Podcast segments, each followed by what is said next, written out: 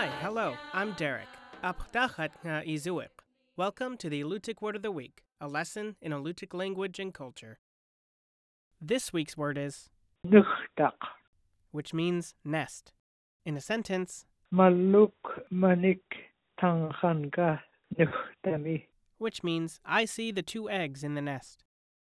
Along the coast of Kodiak, seabirds nest in a variety of habitats. From the beach to rocky cliff faces, each species has a preferred habitat. Gulls like flat ground, murres perch on ledges, puffins burrow or rest in crevices. Guillemots and oyster catchers prefer piles of rock rubble. These predictable patterns help Alutiiq hunters find and harvest birds. Before the availability of shotguns, one way to capture seabirds was to net them at nesting sites. A hunter lowered a net over a cliff face attached to a long wooden pole. When the startled birds flew into the net, the hunter pulled a string to form a bag around the flapping animals. Alutiiq speakers have two different words for nest, nukhtak and unglok. Unglok is also a term for house, used by people who practice the southern style of speaking. Unglok, another term for house, comes from a root word meaning barrier or boundary. These linguistic relationships point to houses and nests as places of protection. An Alutiiq legend also suggests an association between houses, nests, and protection. Once there was an old, lame man who lived far from other people.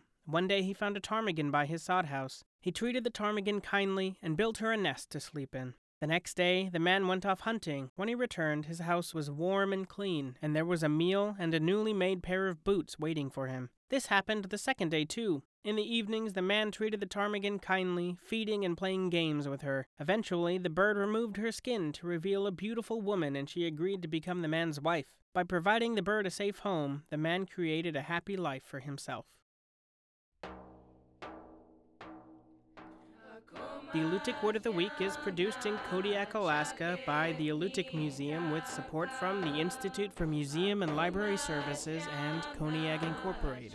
Words are spoken and translated by Alutiiq elders Sophie Shepard and Florence Pestrikoff. Lessons are written by the Alutiiq Museum with assistance from Kodiak Island Alutiiq speakers. Lessons are published in the Kodiak Daily Mirror each Friday. Subscribe to a weekly lesson email by visiting the museum's website at alutiiqmuseum.org and find our podcast in the Apple Podcasts app. To learn more about the Alutiiq language, please visit alutiiqlanguage.org.